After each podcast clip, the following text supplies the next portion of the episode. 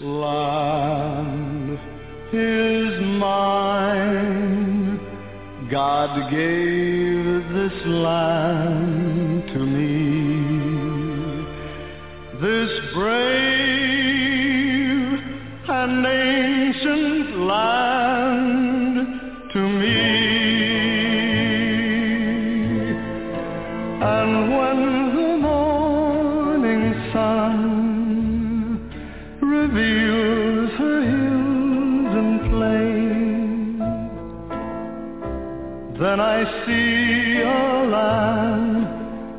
children can run free.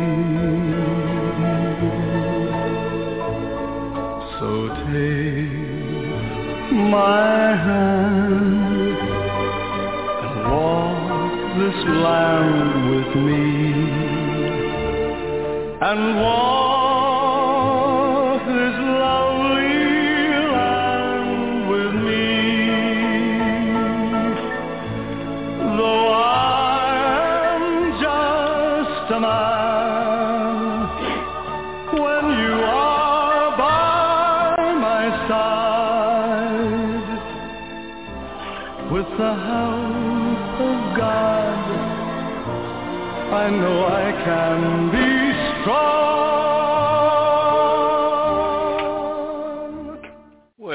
evening and uh, happy Chag Matzah, of which we are in the midst of. Uh, there are some of you who are still celebrating Bakurim because the sun hasn't set. We are post Bakurim, but still in uh, in Chag Matzah.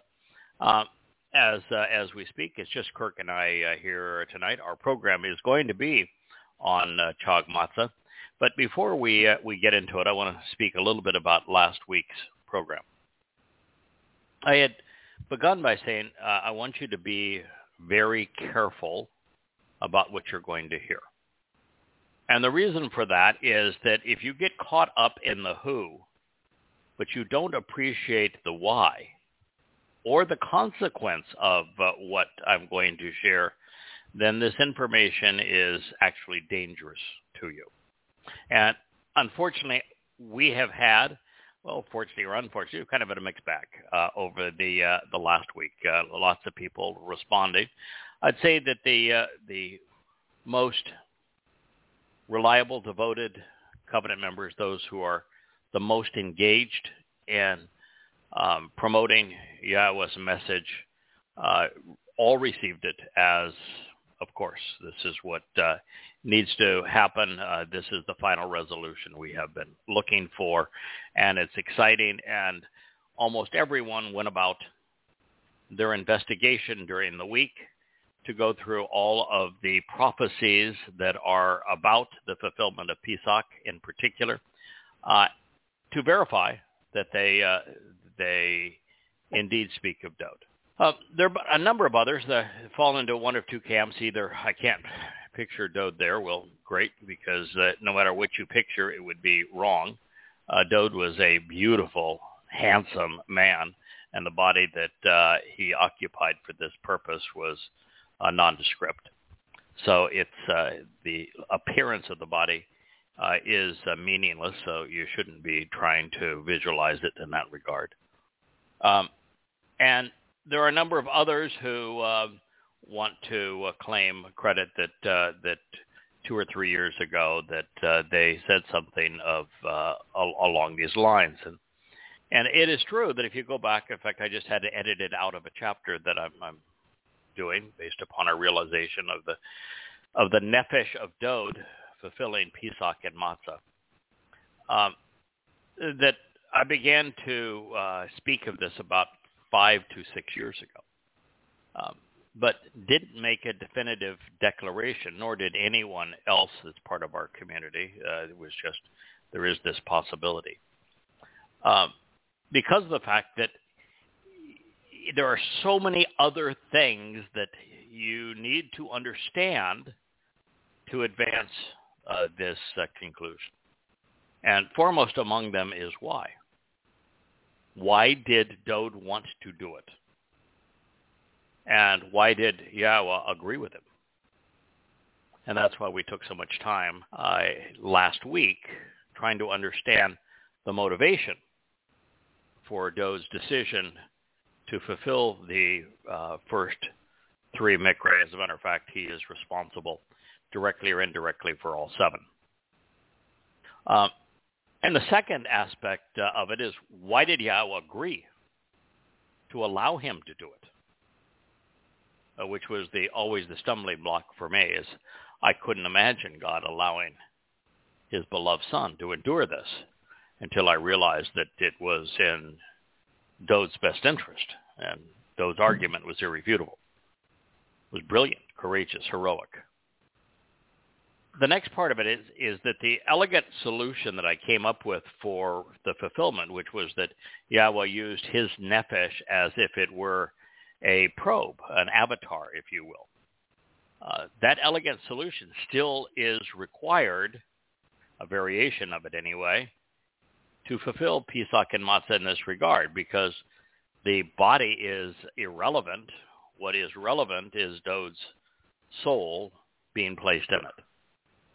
Um, so there are lots of, uh, of issues uh, like that.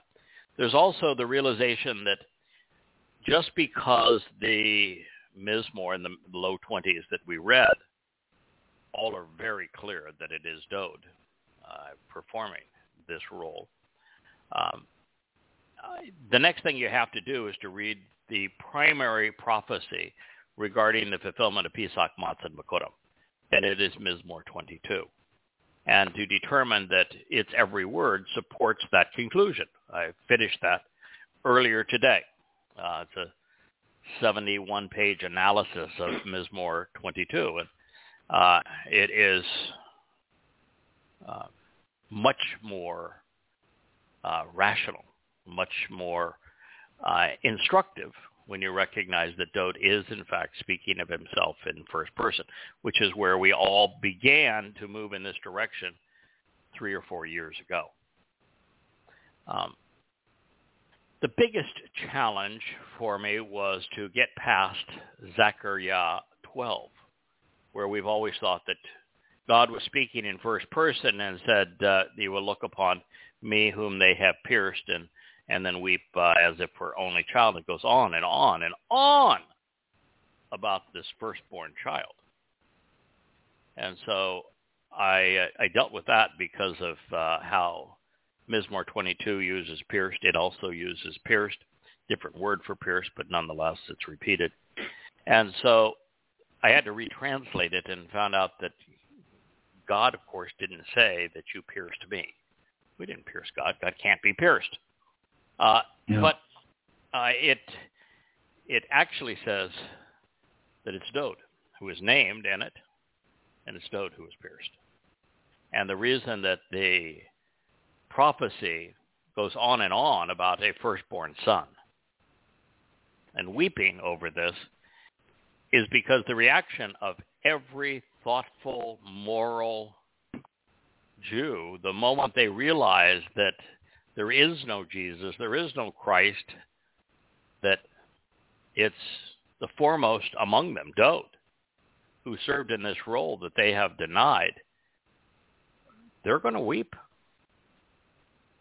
And Leah cried for a better part of a, of a day and a half. Um, big crocodile tears rolled down my cheeks. I, I was in tears writing about it. Um, so it is much more emphatic and rational when proclaimed from the right perspective.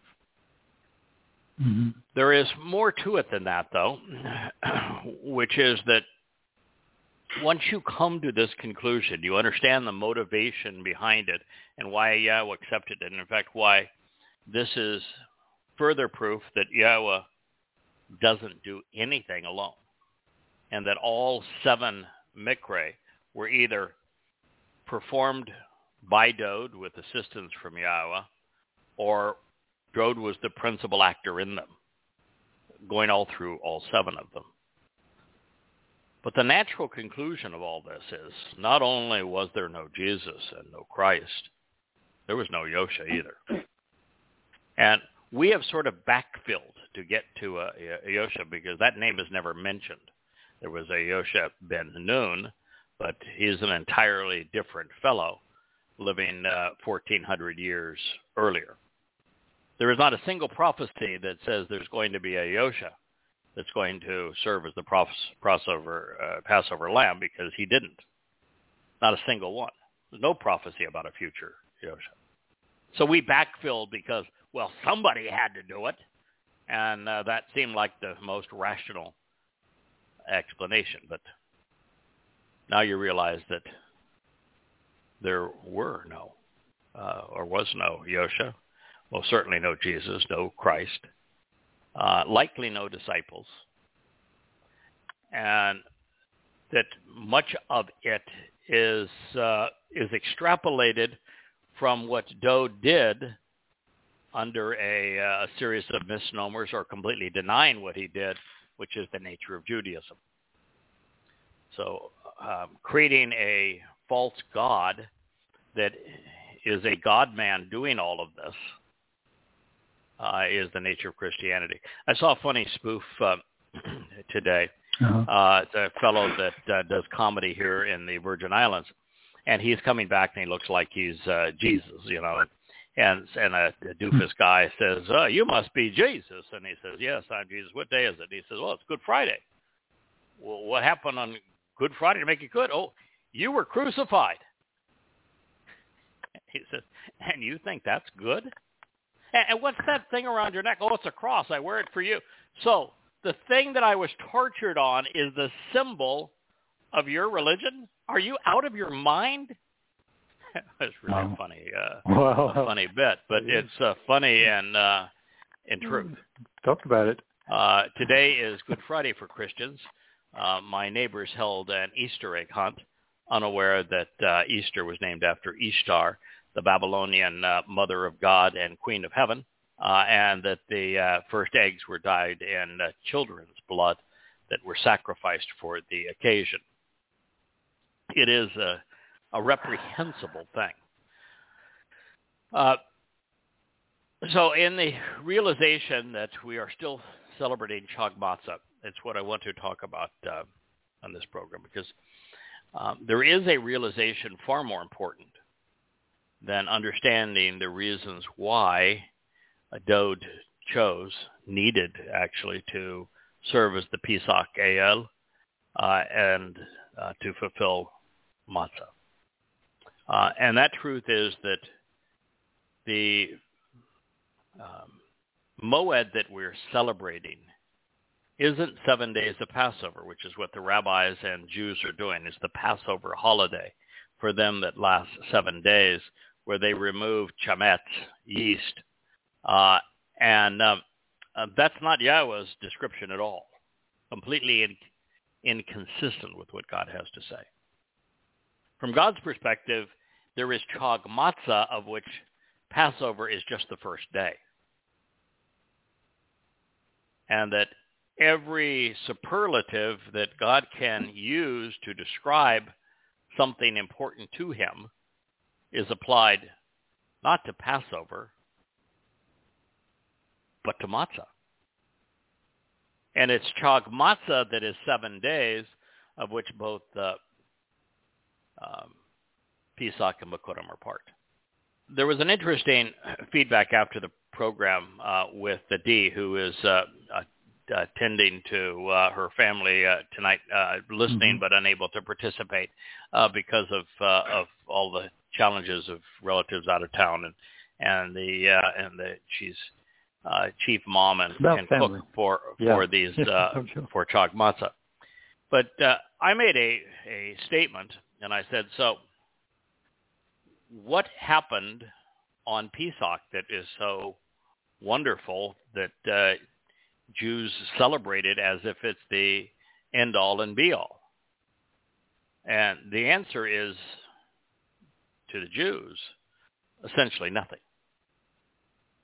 Uh, outside of their homes, uh, there was carnage, the death of uh, firstborns, a meeting with uh, Pharaoh that says, okay, you got me this time. I'm already going to let you go. Uh, but in terms of Jews, they had a lovely dinner. They had a good night's sleep. they would prepare for their departure because Moshe came back in the wee hours of the morning after his meeting with Pharaoh and say, you know, we, we need to be prepared to leave in the morning. And while they left the following morning, and it was still Pesach, they didn't get out of Egypt. Uh, the furthest they are said to have gone is a pass that is a pass between what was the land of Egypt and the Sinai. And while Egypt, as it does today, controlled the Sinai, they didn't live in the Sinai. I mean, essentially no one lived in the, the Sinai. Uh, and in fact, if you look at the route directly across the Sinai uh, to the Gulf, Gulf of Aqaba, Nuweiba Beach crossing, uh, there isn't even a town there now. You know, with all of our technology and ability to uh, to make even the most uh, inhospitable places livable, there's no towns even now.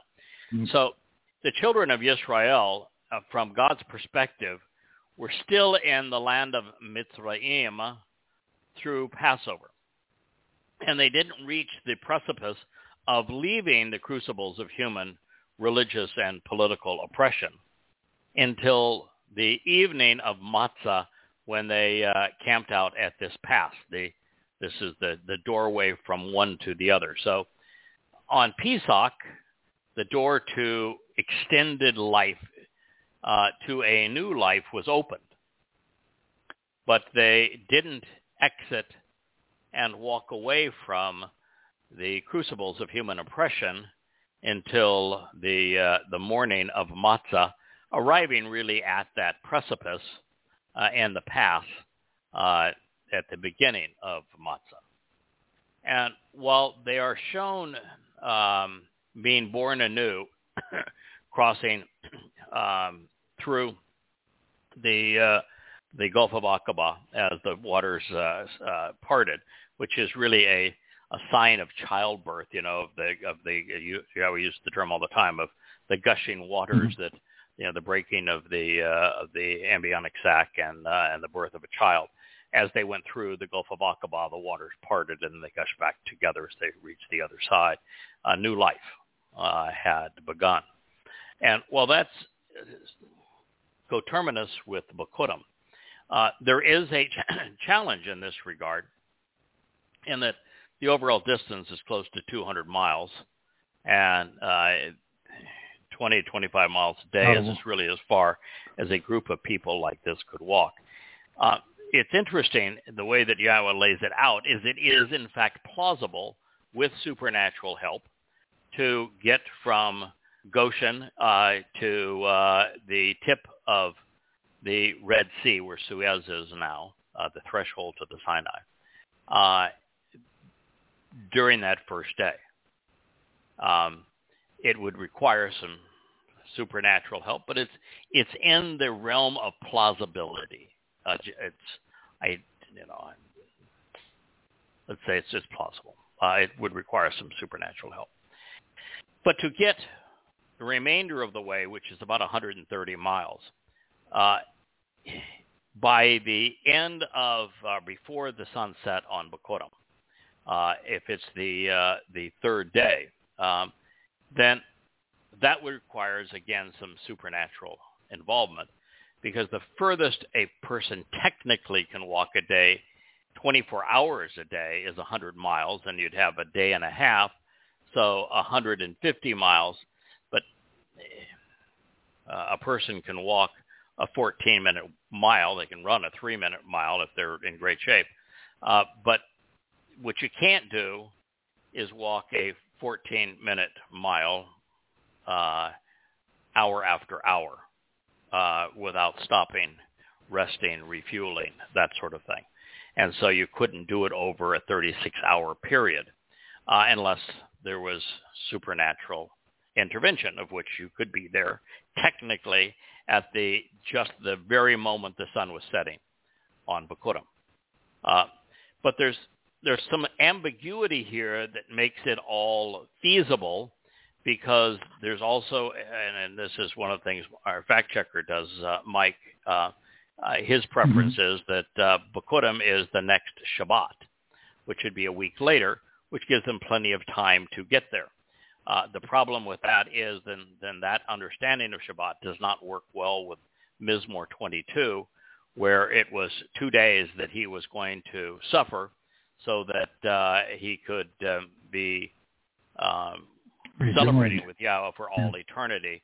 And so the third day is the day of celebration, uh, not uh, a week later. Uh, but because of that ambiguity, uh, you have a the, the built-in capability of having the timeline work without a supernatural intervention. Not that God was opposed to supernatural intervention at that point. In fact, he even uses the term, I, I, I used an unyielding and strong hand in this case because the Israelites were not wise enough, courageous enough, capable enough of understanding the urgency of the matter and getting away from uh, from Egypt. And so God said, you know, I left I led them with a strong hand. It was one of those things where I don't really care what you want at this point.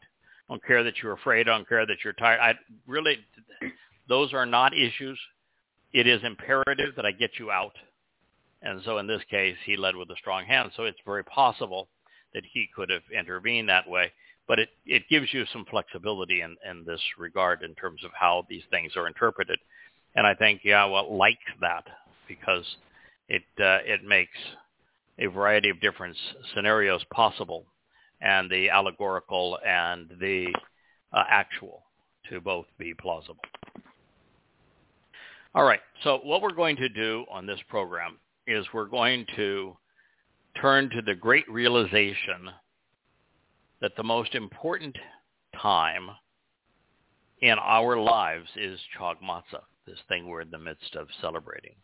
And that religious Jews have it wrong, and of course Christians and Muslims have it wrong, that Chag Matzah is the supreme event, the Moed of, Ma- of Matzah, and that Pesach is just the first day of it. And that Pesach opens the doorway to life, and Matzah is the removal, uh, our removal, the our scrubbing of our souls, if you will, of the stigma and stain and stench of religion and politics. And so that's why it's symbolic of leaving Mitzrayim, a place where they were oppressed politically and religiously. Uh, this leads to Bikurim. As a matter of fact, once you have accomplished the first two Mikra, which uh, Dode's soul, working with the Yahweh's set-apart spirit, uh, facilitated, the rest are are all consequences. They all flow one from another. They, you don't have to have a, a special act to cause them to happen. Um, once the doorway to life is opened, and we are perfected by the by the fact that our guilt was all collectively taken into Sheol by Dode and discarded there, then the result for Dode and for us is that we are uh, reborn. We become firstborn children and are born into the first family on Bikurim.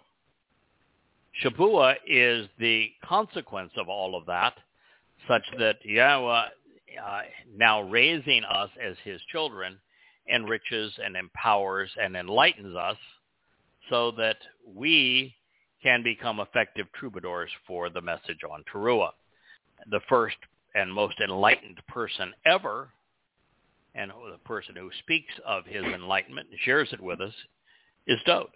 So Dode is the firstborn, the Bakura of Bakurim, and he is the most prolific recipient of Shabua, enlightenment, enrichment, and empowerment.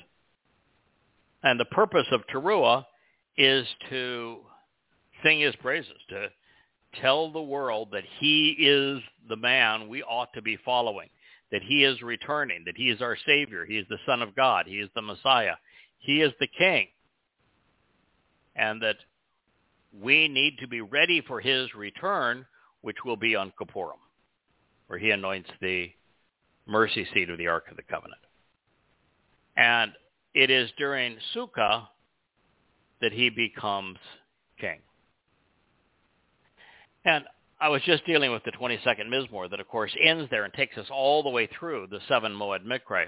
and you wonder, okay, so why would God's children, you know, in the future need a king? And it's answered at the end of the Mizmor, which is that he's going to govern through wise counsel, through uh, mashal, uh, parables, painting word pictures, and as uh, as uh, Malak indicates, by being by providing counsel and advice. And it is because, again, that Yahweh doesn't want to do anything independently. And even leading his people throughout the universe and throughout time, he wants to do with one of his special children. And so Dode will be leading us, but with words, with advice, with counsel, uh, with uh, parables, which are contain some of the most profound guidance and teaching. And it's also interesting that the Mizmor 22nd also explains that we will be working with him. He's going to delegate many projects. And the, the thing that I was always of the conclusion with, it's nice to be a goyim at that point because it's the Yehudim that are going to have to uh, you know, do the work. Y'all go ahead. Uh, guess what? It's not what it says. Oh, like what it specifically says is that uh, Goyim will be working with him. Uh, so Dode's going to delegate. He's going to choose who he wants to work with for no other reason than those people are enlightening or entertaining or are just uh, effective uh, working with him. But uh, that is how uh, Sukkah will play out and the reasons for it. All right. Uh, this known, um, let's share the story as Yahweh presents it. And uh, Kirk, when we get to, uh, I think there's four words that you uh, went to a significant degree to analyze. When we speak of them, I'm going to let you um, interject. Uh, this begins, okay. and we're in um, uh, volume four now of uh, Yada It's called Invitations. I think it's the sixth chapter, fifth or sixth chapter that begins uh, our yeah, our presentation of matzah, uh, and that story, of course, grows out of what God said, uh, beginning in the 23rd chapter of Kara, called out Leviticus. And Yahweh spoke these words to Moshe, which means uh, one who draws out in order to promise and say, under the auspices of free will, convey the word of God on behalf of the children of Israel, and say to them, the Moedim, the eternal witnesses of the appointed meeting times of Yahweh, are to show the way to the benefits of the relationship you are continually and genuinely invited to attend them as set apart, mikre, invitations to be called out and meet. They are my moedim, eternal witnesses to the appointed meeting times. That's Kara called out Leviticus 23, 1 and 2. So uh, review this just a bit. It begins by offering Yahweh's name, something that you do not find in uh, any place, at any Mm-hmm. time, in any of the writings of the books considered scripture by the Christians, the practitioners of Judaism in any of its strains, or Islam. God is a name. It's easy to pronounce. It is uh, based upon the verb that he used to identify himself and describe his name to Moshe, which is Haya. It can be easily understood and pronounced based upon the book that it is provided to us in Torah, and it is Yahweh. There is no question that is how it's pronounced. And there is no question that God wants us to use it. And Yahweh spoke these words to Moshe, one who draws out. Um,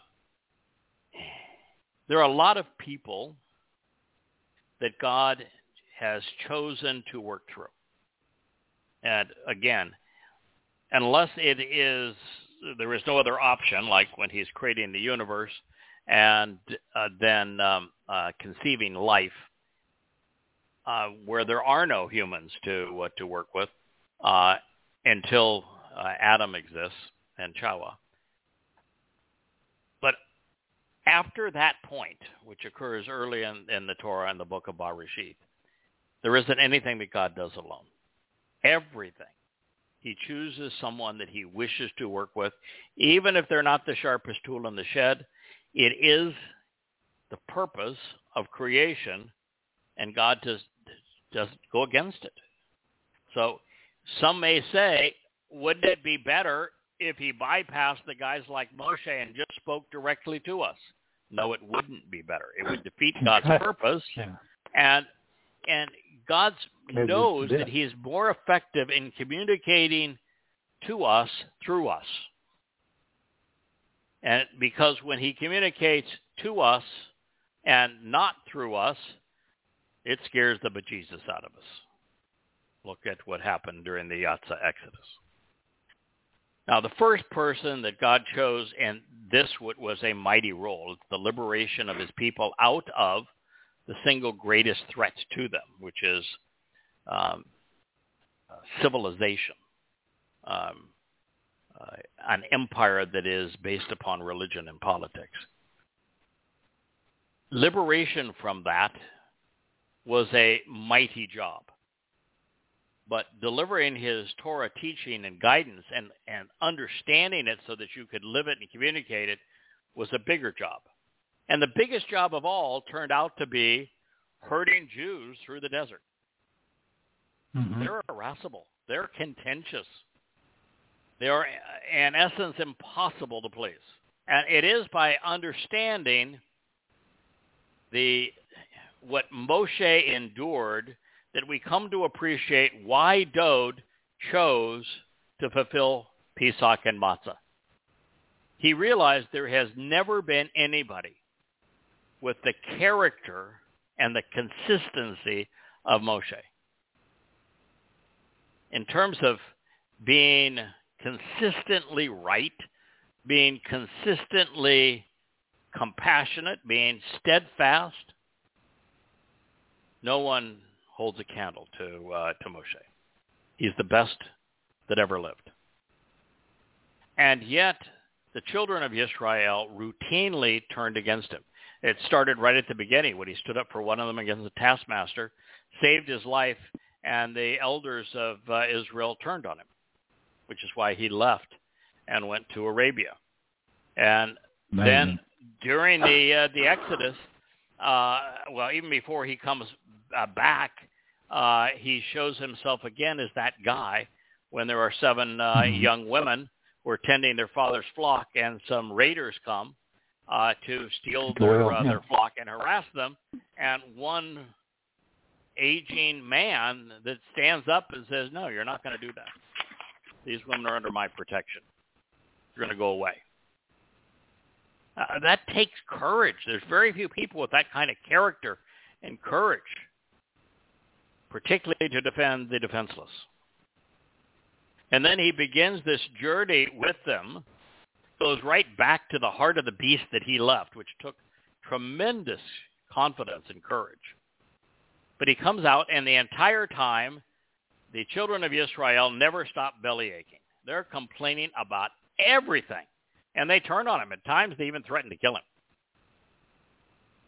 And he remains consistent and steadfast.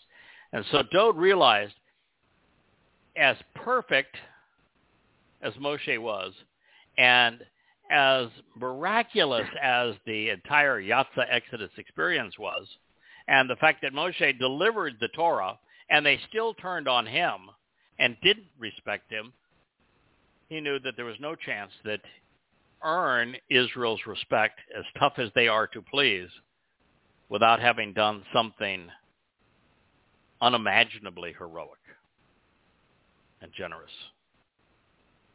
And so that's the reason he volunteered to do this. He knew that there was no way he could become king of the universe for all eternity with a cast of characters comprised of his people if uh, if he didn't.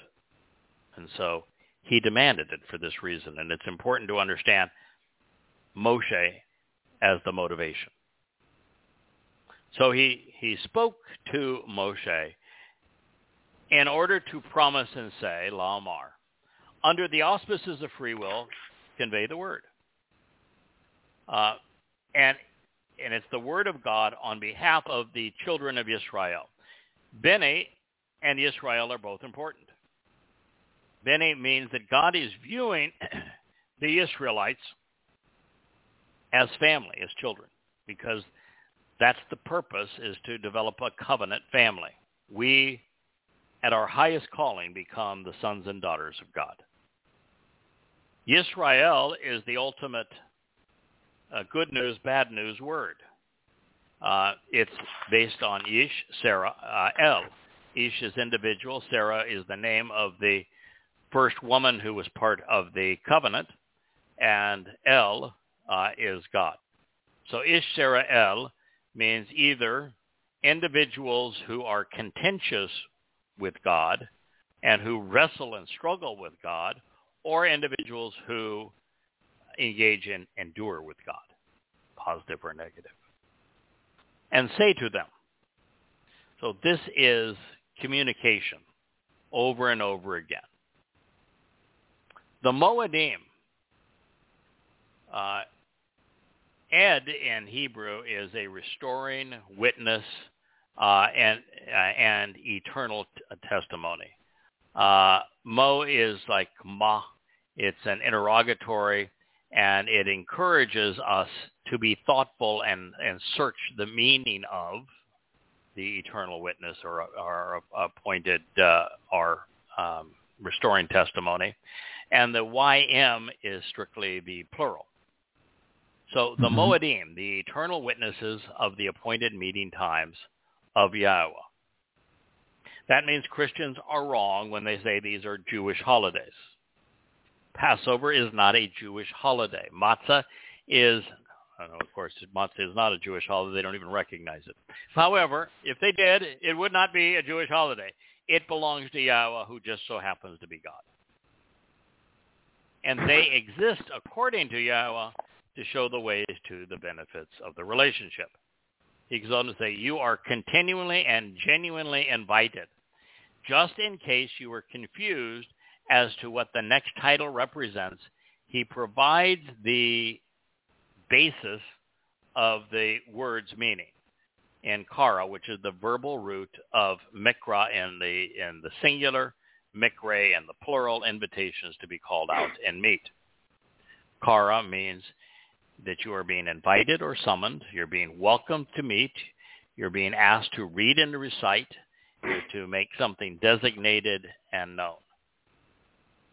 So you are continually and genuinely invited uh, to attend them as set apart Kodesh, separating, dedicating, preparing, mikre, invitations to be called out and meet. These are my Moedim, in case you didn't catch it the first time, witnesses to the appointed meeting times.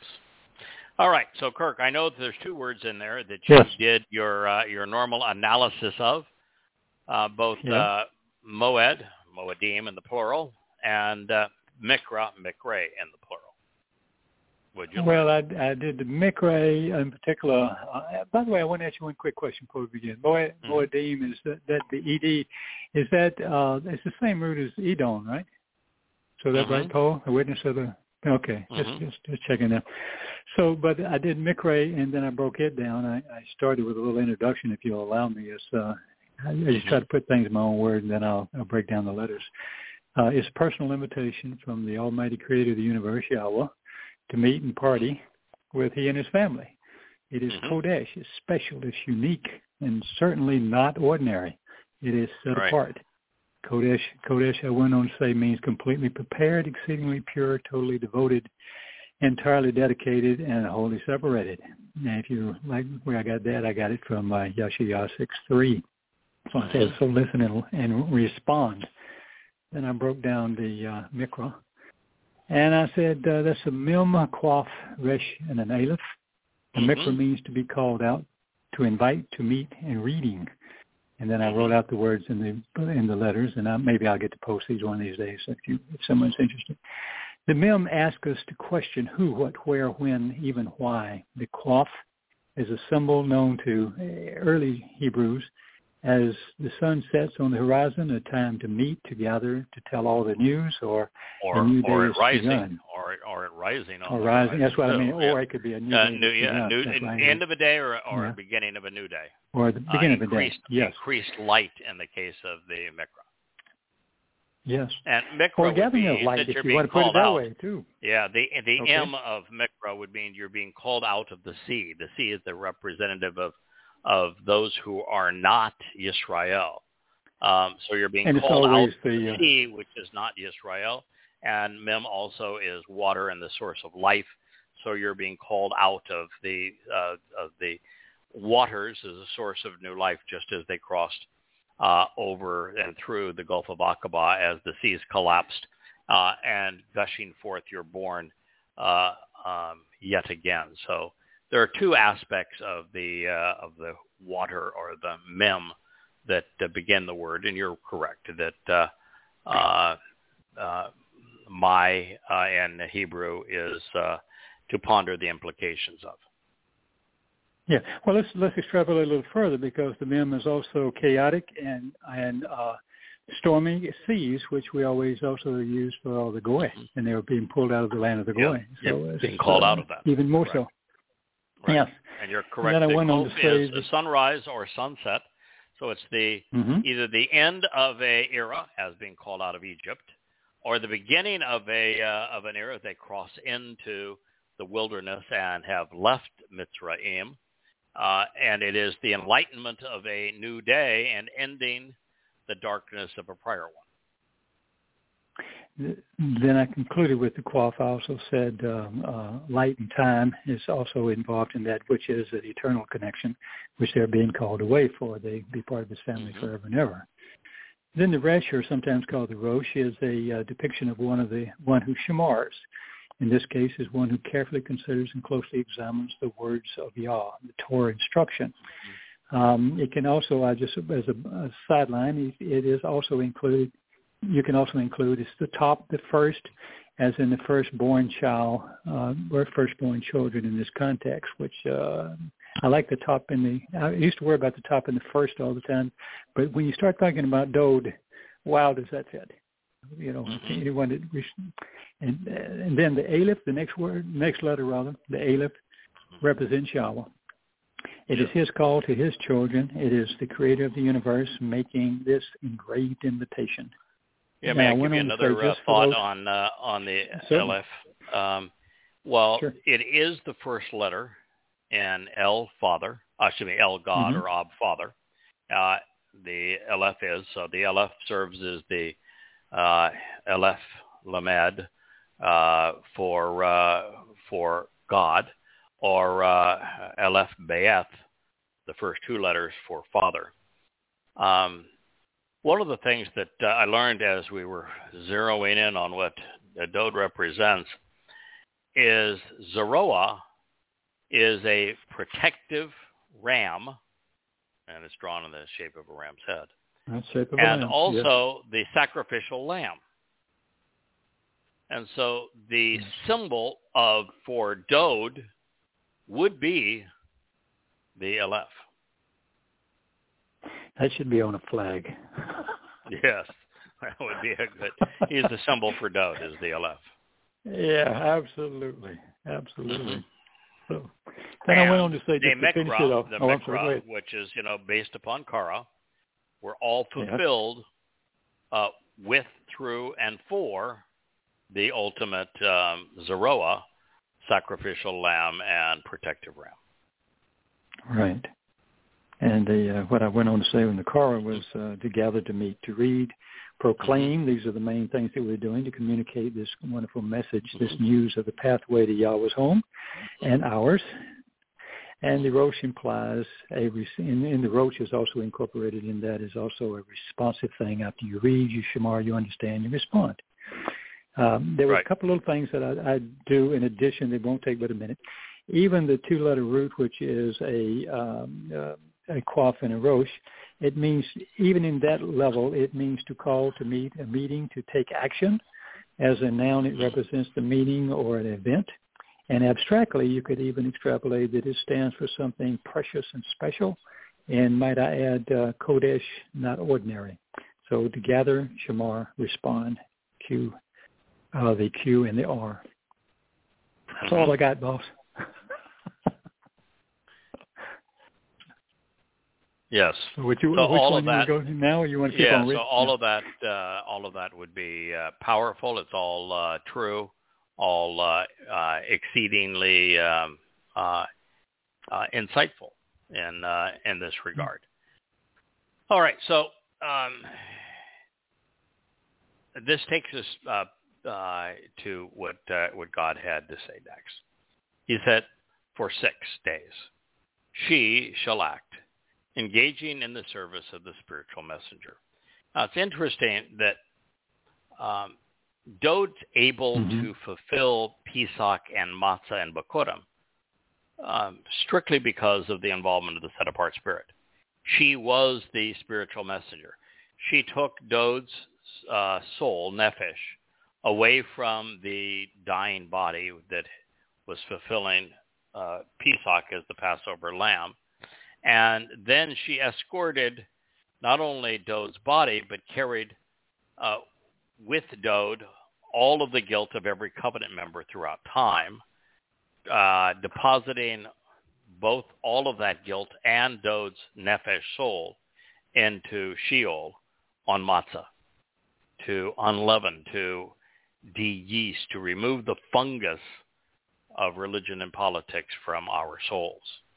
She then busted him out. Uh, there's only one soul that has ever been retrieved from Sheol. It is Dode. She retrieved his soul uh, at the end of Matzah, the beginning of Bakurim, and then uh, spiritually anointing him again, brought him back to uh, Moria uh, during the uh, first lights, the uh, kof, if you will, of a new day and Mhm. uh, where he not only showed himself to have been uh, the firstborn, which is what Yahweh calls him and why it's, it's essential that Dode is the one fulfilling Pesach and Matzah because he is the only one that would qualify as the firstborn of Bakurim, which means firstborn children. Um, and then uh, from there he went to the Father, and it is the set-apart Spirit who took him there, and it's the set-apart Spirit that is then responsible for his enrichment, empowerment, uh, and enlightenment uh, throughout his entire life.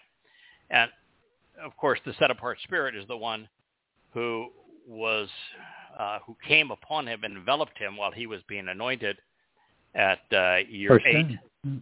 and uh, and may have come upon him uh, much earlier, the on his second of three appearances. So um, May I just- set-apart spirit plays a big role. Yeah. Yeah. Now, I was going to say another Christian killer. You just mentioned it. I, I didn't I forgot about that. This uh, it, he didn't take on the sins of the world. he Right. took on the sins of the covenant family. So if anybody had any question, well, there's many other Right. No, on the he sins. did, yes, no? that's correct. There was no reason No. for him to take on the the guilt, and I, I'm going to use guilt as No. a uh, as a term. guilt. Okay, fair Uh, enough. the, the the the guilt is having missed the way and gone astray. Uh, he took on the guilt of the covenant family, and and the way that it was removed for us is he took it all with him into Sheol and left it in that black hole, where it is un, unseen and unretrievable. Uh, and that's the uh, that's the reason amazing? that Yahweh could then justifiably uh, exonerate him and uh, and all of us in the uh, in the process. Can you see it? Wow, that is Yes. brilliant. Yep. So that's Good. that's how the, the process worked. And the set apart spirit is playing a major role in this. So uh, you know, God reminds us uh, uh, that that this is a six day journey to the seventh. Uh, the Moed Mikre play out under the same formula as creation uh, because it's uh, the doorway is uh, is day one, the threshold that that where we're cleaned and perfected is day two. Bikurim will become firstborn children into Yahweh's family is day three. The step four is Shabua. Five is Teruah. Six is uh, reconciliations. And the seventh step brings us home. Six steps to home with the seventh uh, representing home.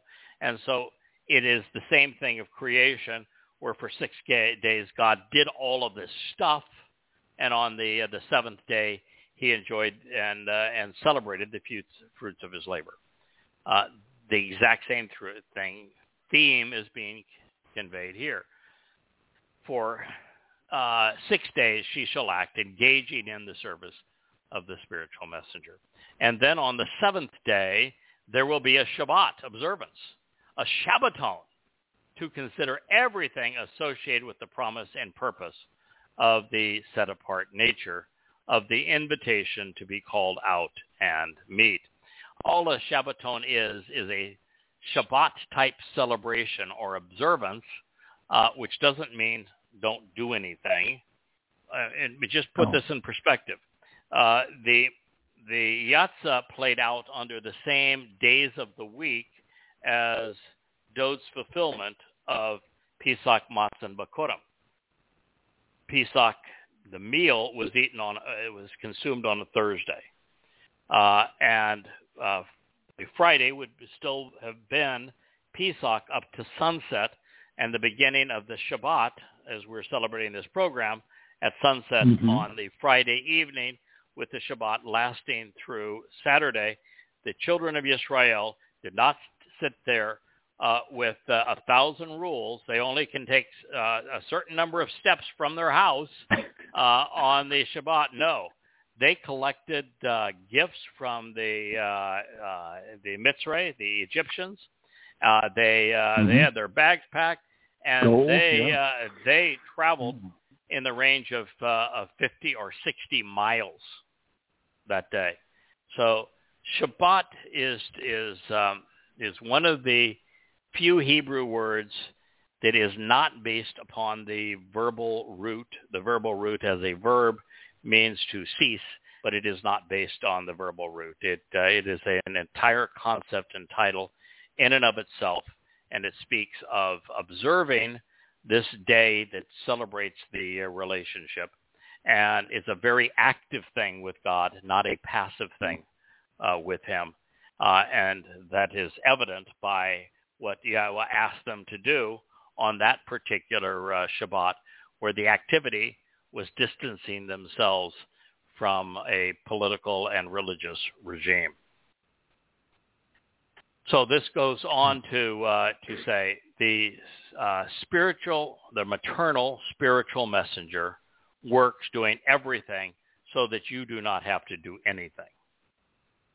Now, what this means is that that as the Moed and Mikre are fulfilled, it is uh, the set-apart spirit who does all of the work.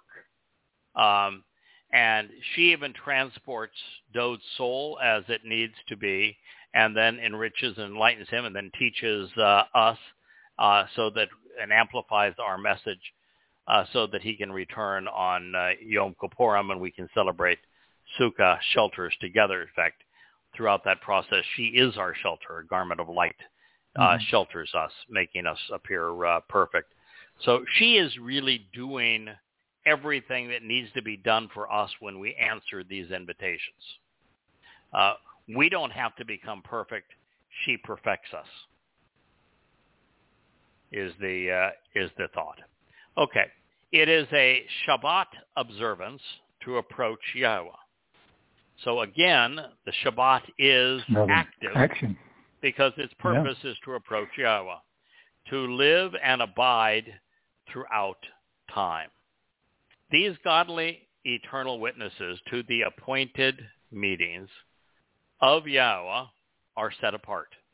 That means they're separating, they're cleansing, they're unique, they're uncommon. Invitations to be called out and meet, mikre, which to receive the benefits of the relationship, Asher, you are invited to attend to be called out and welcomed. Kara, drawing near through them at him at the appointed time of the eternal witness, Ba Moedim. God is is repetitive here because he's saying the Mikra are Moedim, Moedim are Mikra, they are mine. The purpose of them is for us to be close, for you to receive the benefits of the relationship. In the first month, on the 14th of the month, for the purpose of understanding, bien at twilight is Passover, according to Yahweh. Now, I would think if it's according to Yahweh, that's going to be that that would suffice. Uh, it, uh, it it is His plan. Uh, Dode's very uh, clear about this. He says, you know, uh, all of the accolades and the fame and the renown and the respect that I have derived from doing these things is because Yahweh made it possible.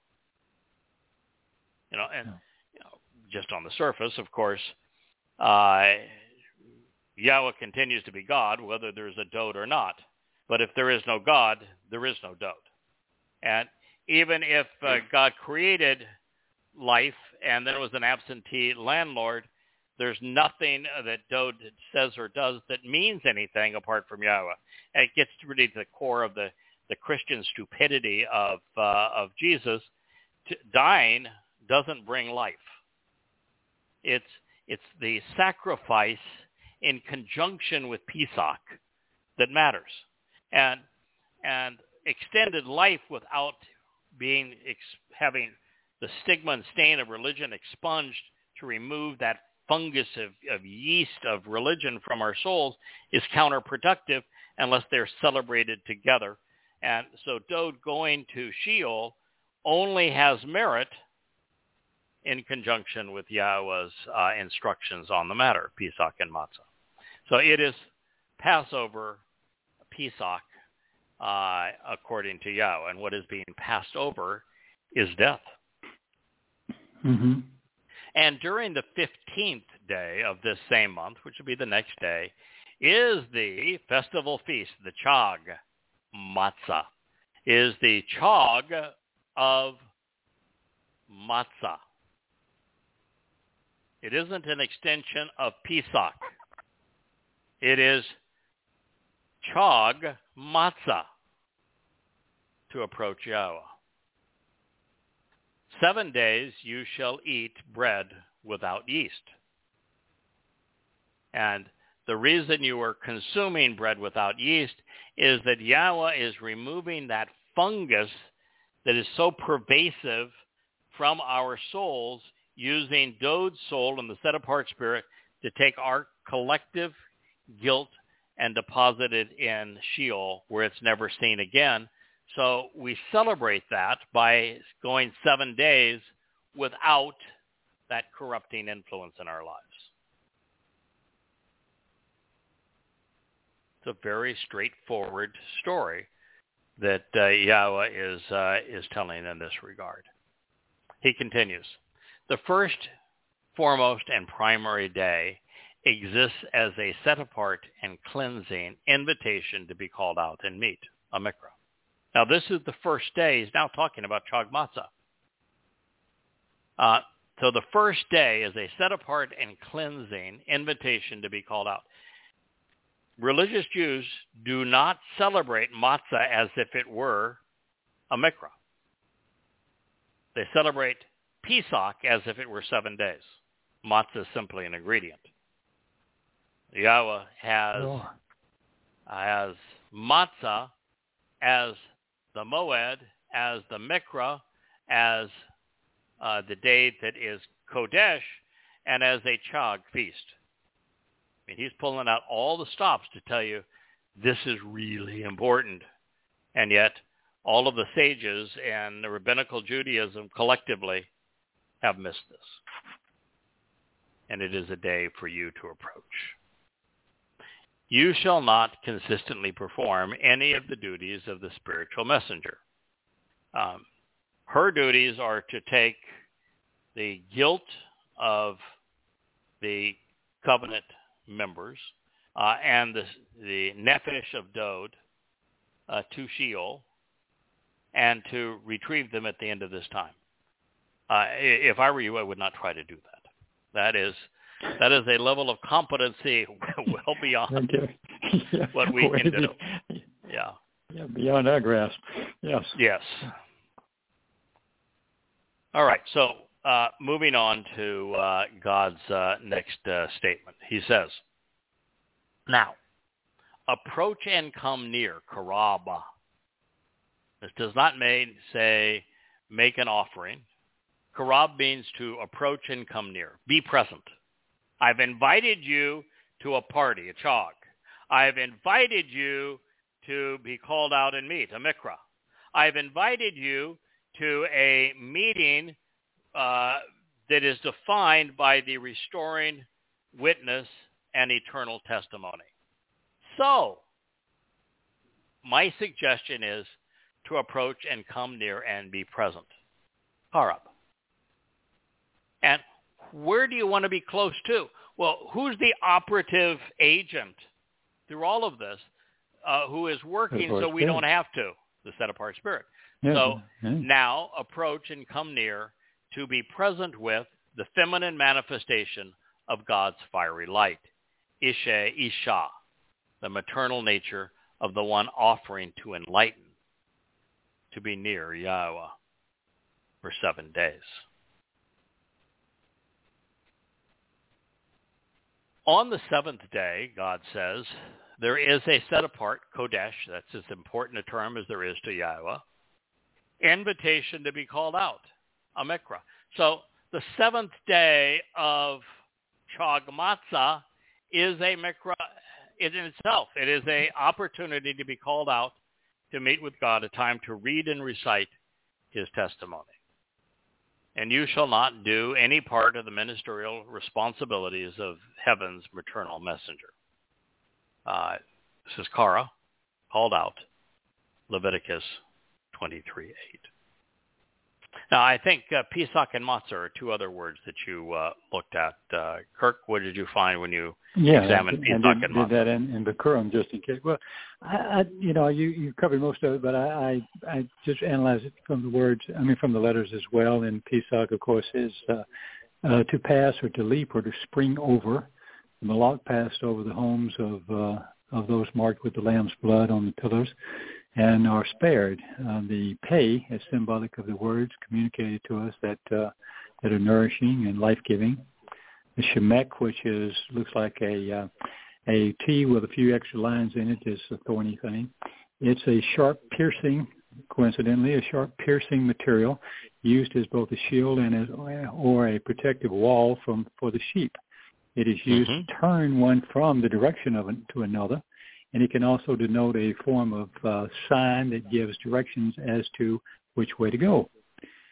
Then the third letter, the chet or het sometimes, um, represents the fence or the wall of the tent that separates the family and protects those that are in the shelter inside. Mm-hmm. So if you were, most of these you can figure out without the help of the letters, but I always find the letters to be interesting uh, in their own uh, in their own uh, mm-hmm. of their yep. own accord. Then uh, and so, uh, so and then on, very well defined. Oh, sure. That, that was you okay. Yeah. Okay. The matzah is the mem uh, tesed or tasday and the hay, and this is unleavened bread that is produced by the removal of the fungus known as yeast, symbolically of the removal of the removal of man-made diseases such as religion, politics, military, economic schemes, and oppression of oppression. The Mem tells us that to, to question the confusion and the chaotic nature of these devices, these control mechanisms. Yeah, also, also Mem is the sea, mm-hmm. the uh, representing uh, the influence of Gentile boy.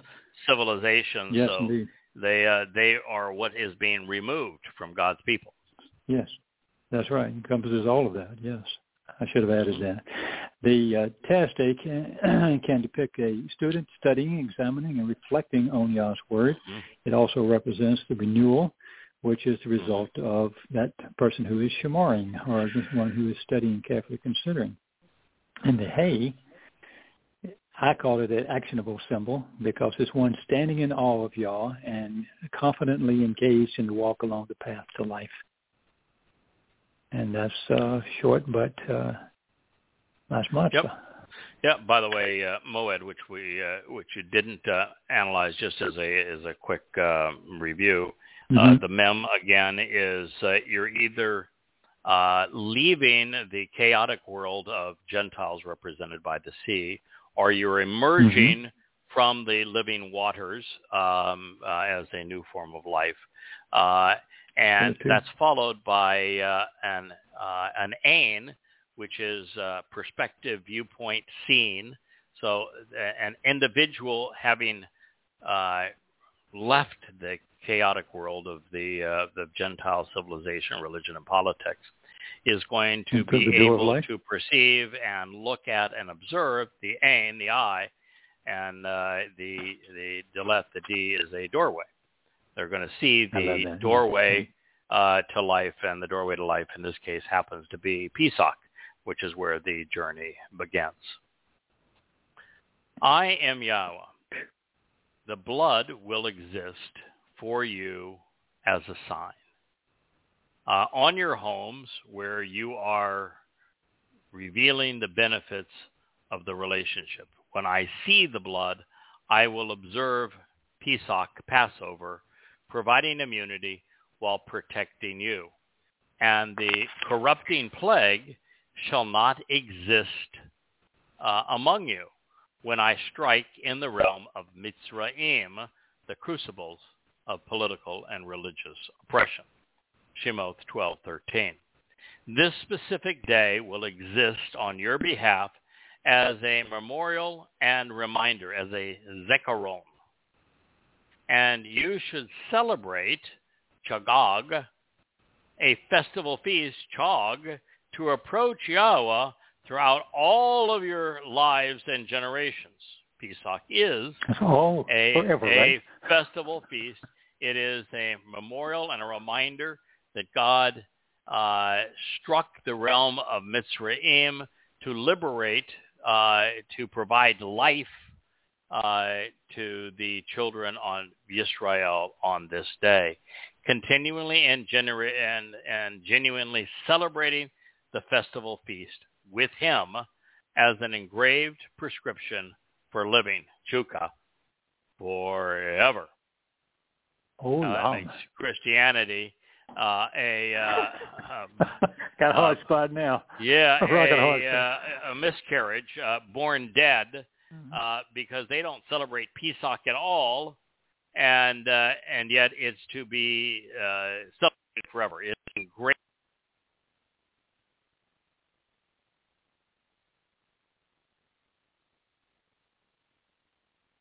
We may have lo- we've lost him for a minute. Let's see if he comes back on before.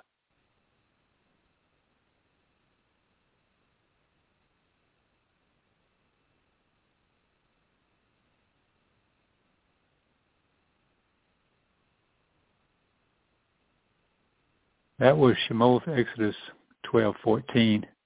I'll read a little bit till it gets here if you if you indulge me. Uh, seven days you should consistently consume matzah, bread without yeast. Indeed, and on the first and foremost day, you should continuously observe the Shabbat by removing all the yeast from your homes and from your household. Truly, because anyone and everyone who consumes to the point of being defined by having eaten yeasty bread, that individual soul shall be cut off and separated from Yisrael, people who strive with Yahweh, for the first time in the foremost day until the seventh day. Is when you participate in that, and you continue to do that. Twelve fifteen. We have all of this on Yahweh's authority, whether we concur with him or not, whether we accept or reject his approach to Pesach and Matzah, there will be no doubt there is God's instructions. And he wants us to know that our decisions have consequences. The, to survive beyond our mortal demise and enjoy eternal life as part of his family, we must capitalize upon Passover and unyeasted bread.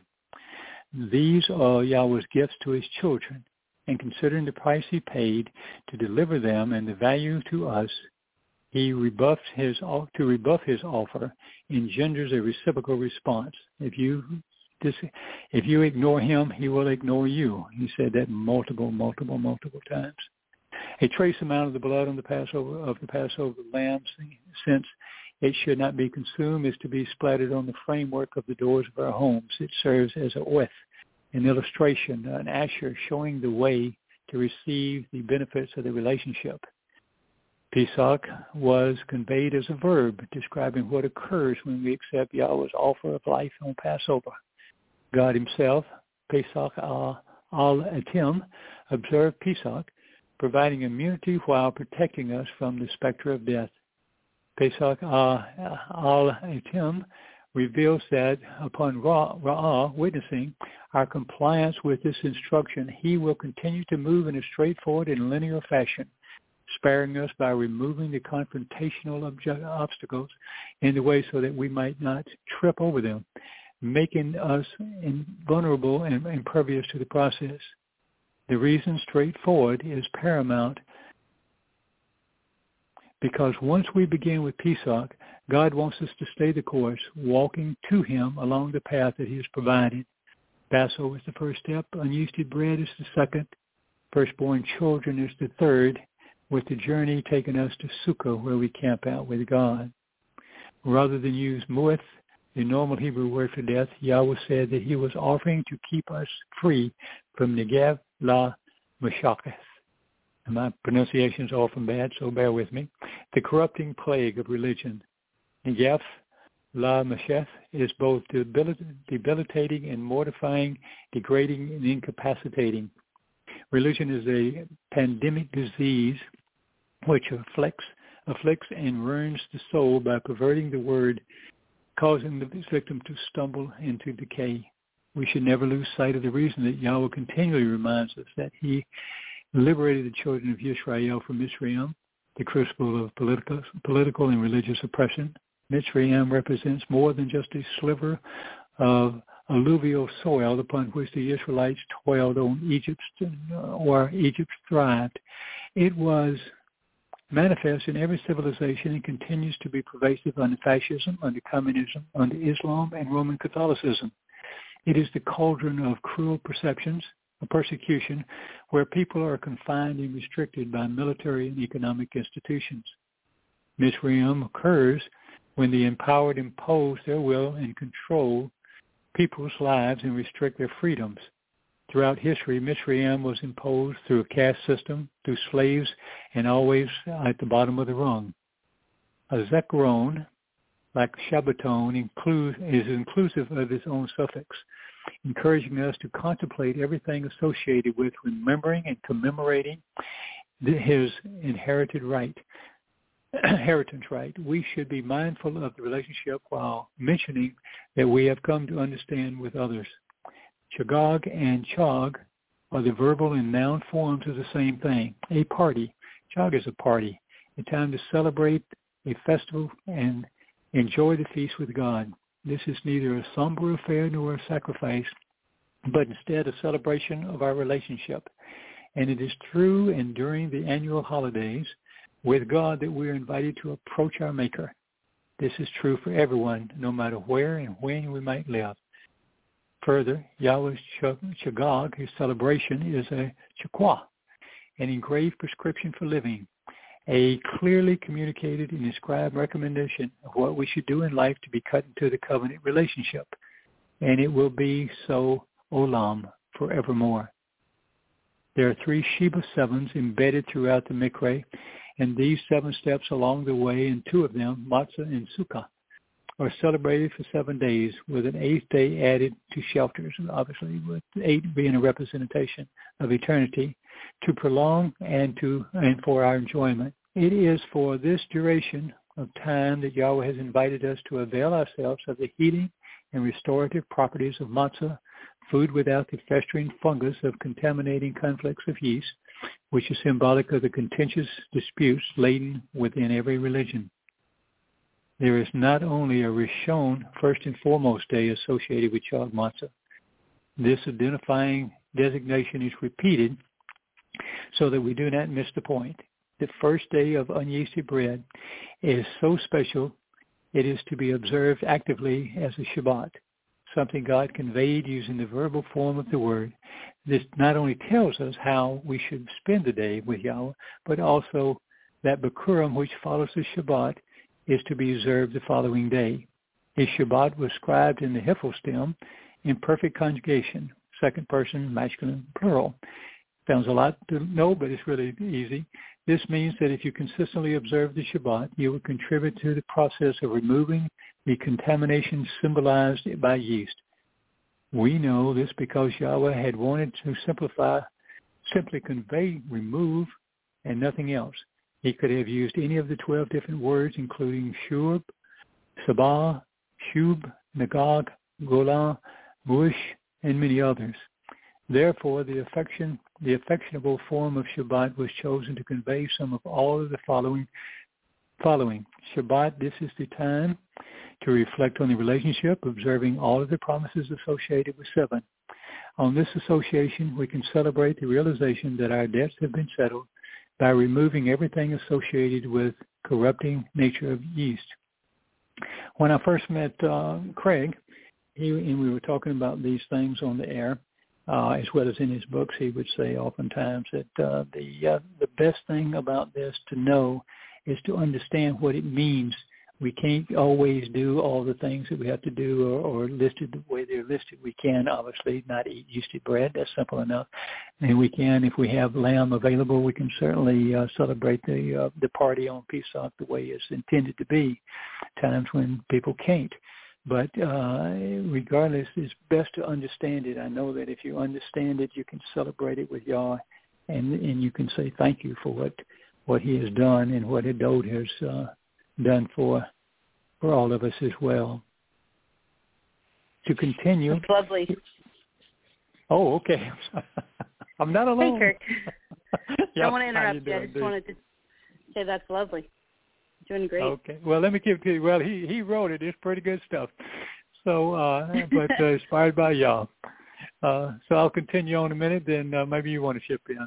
It is. Uh, it is always instructive to consider why Yahweh uses the metaphor of yeast in conjunction with bread as a symbol for how religion inflicts, infects our soul. Yeast is unicellular. Let me just say right here, this guy is really has impressed me over the years. He'll dig up everything. Yeah, no kidding. He won't leave anything. He won't leave anything off the table for you not to figure out. So, so this, uh, and it, it just amazes me, and I, I just uh, I love him for it. Yeast is a unicellular eukaryotic uh, microorganism. I can't even say it, much less look it up, which is classified as a fungus.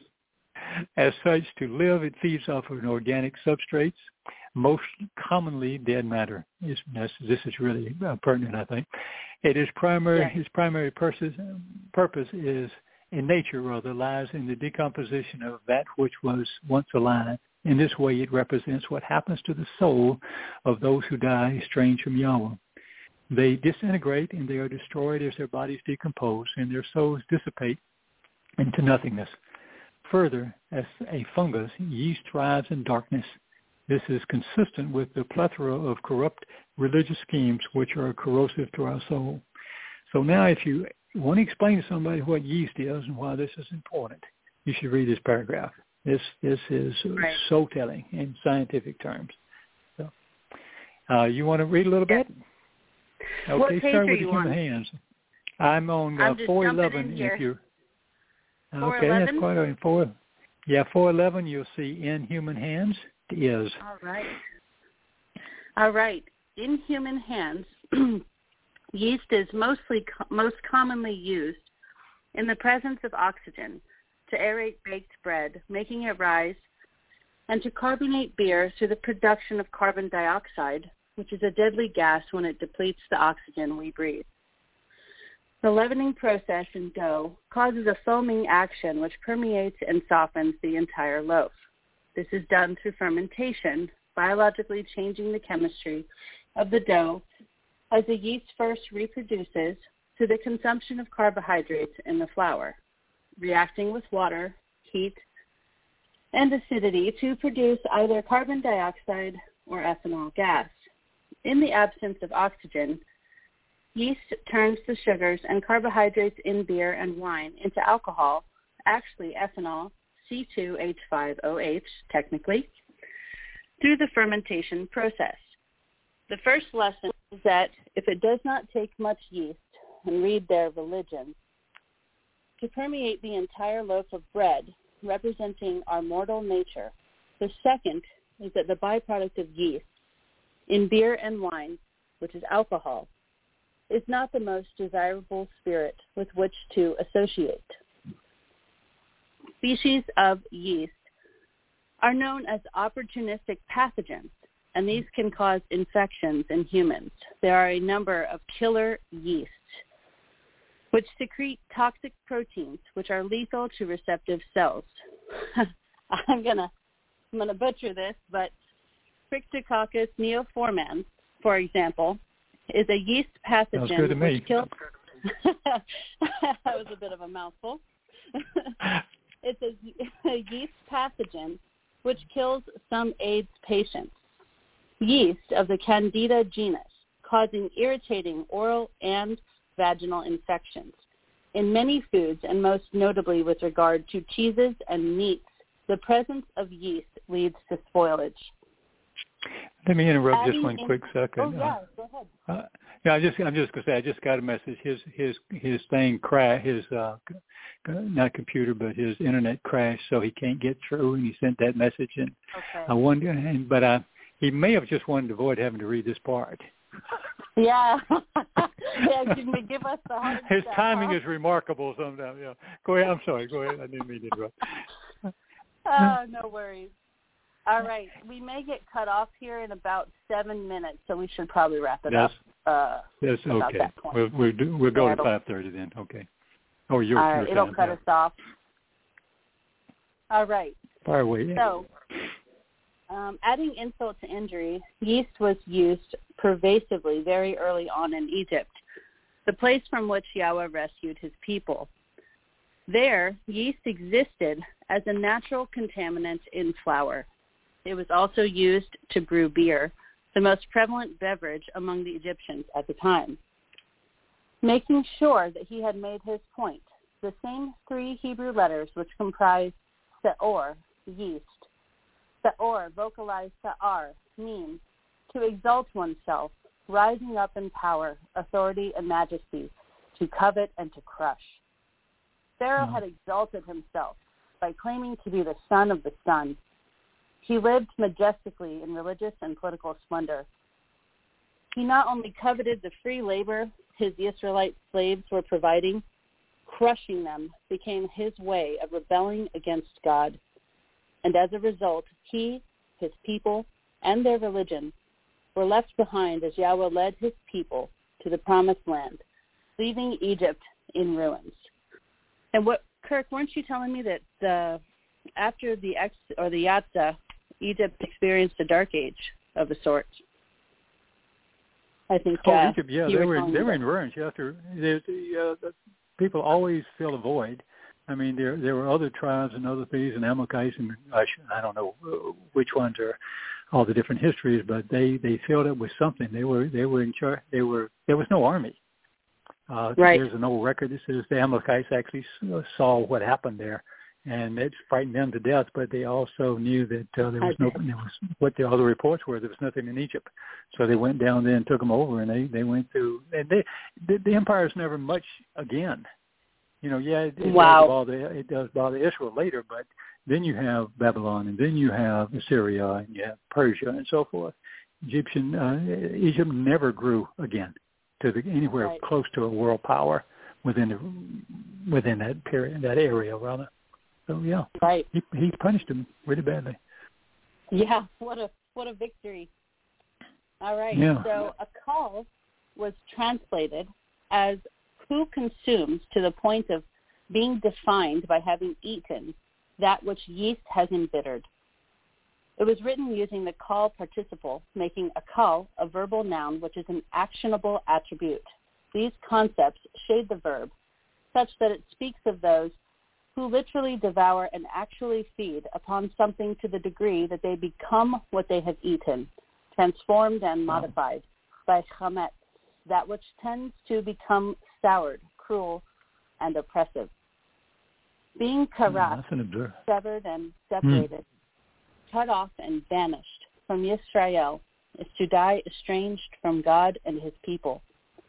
Scribed in the Nifal Perfect, the subjects cause their own demise, eliminating themselves at that moment in time.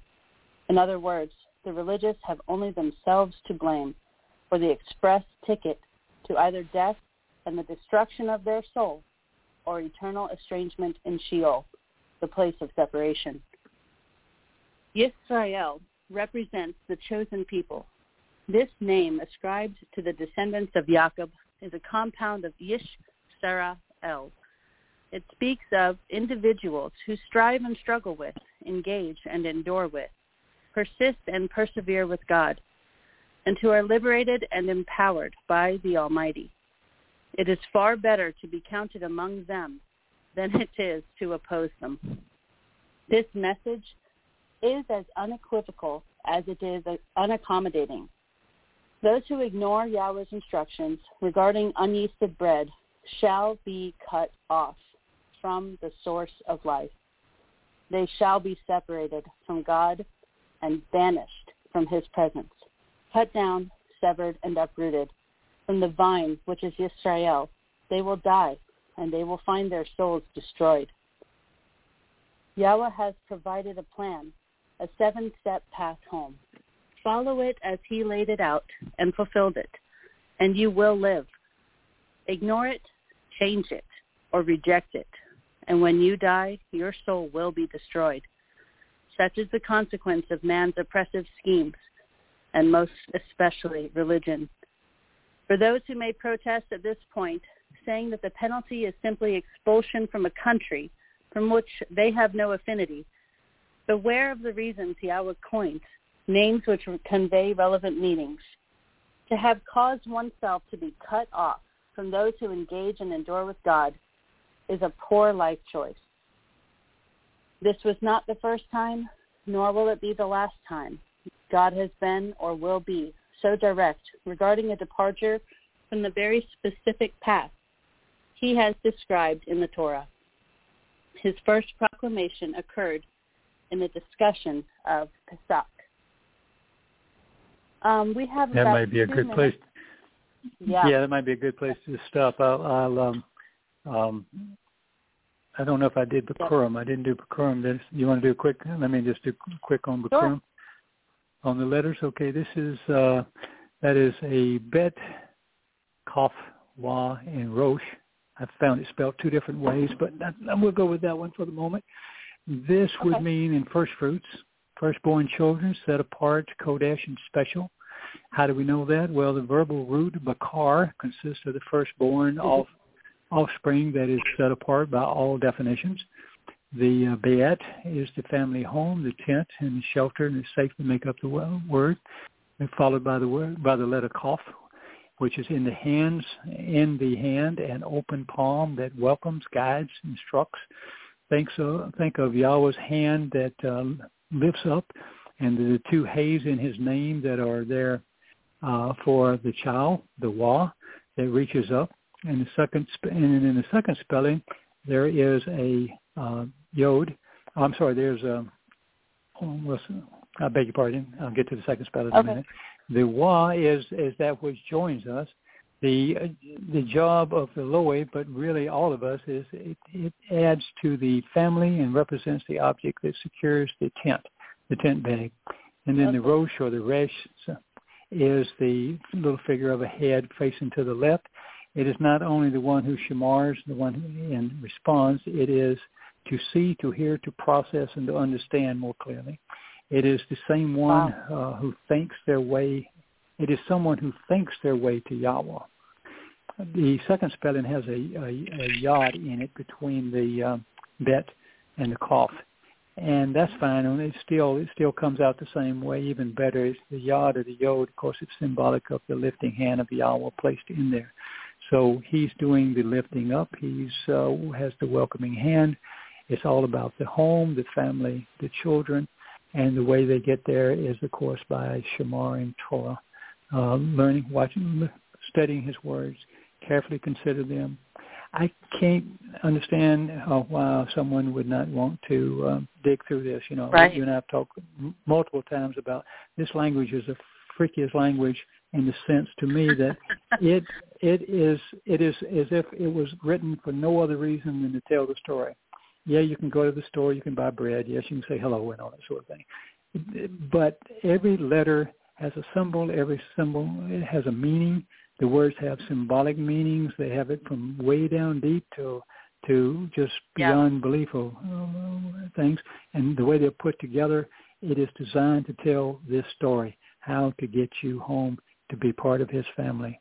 And I'm not a linguist, so maybe somebody can come up with some other language, but I doubt it very seriously. Ser- seriously, it right. uh, it just it never it never amazes it never uh, fails to amaze me or delight me. Yeah. Uh, and I'm sure you're the same way because we talk all the time. So yeah. Yeah, I do. It's a common theme in our family. We are the core firstborn children Yeah. along with Dowd. You know, I think because of what he did, um, we are all in a sense. I mean, Dowd is the firstborn, but we're all Oh, firstborn Well, children in this covenant. So it pertains to us if we want it. Yeah. I love that. Well, uh, yeah, indeed. Well, shall we wish everybody a happy chag and uh, and um, because I don't think he's going to be able to come back on, so uh, we just No, his internet's down. She uh, Okay, Leah texted and yeah, let me no. know. So no change. Okay, well yeah, sorry we're it took me uh, so long to join you. no, no, I'll, I'll, I there's a thing called vamping in music. They just you just keep playing. Yeah. Yeah. I uh, I have a lot. Of, I can I have fill I can fill time uh, to the real people get right. here. Okay. Uh, Okay, Well, what dear. a wonderful feat and enjoy it. Um, all of our best from the Powers family to all the family. Oh yes, We love you us, guys. us too, us too, All right. and uh, uh, and to Craig and Leah. And take care, everybody. Shalom, shalom. All right. Happy and, Matzah. Uh, cha- Shalom, happy shalom. Chag. Yeah, happy matzah. Okay. Happy Night Matzah. night. Good night.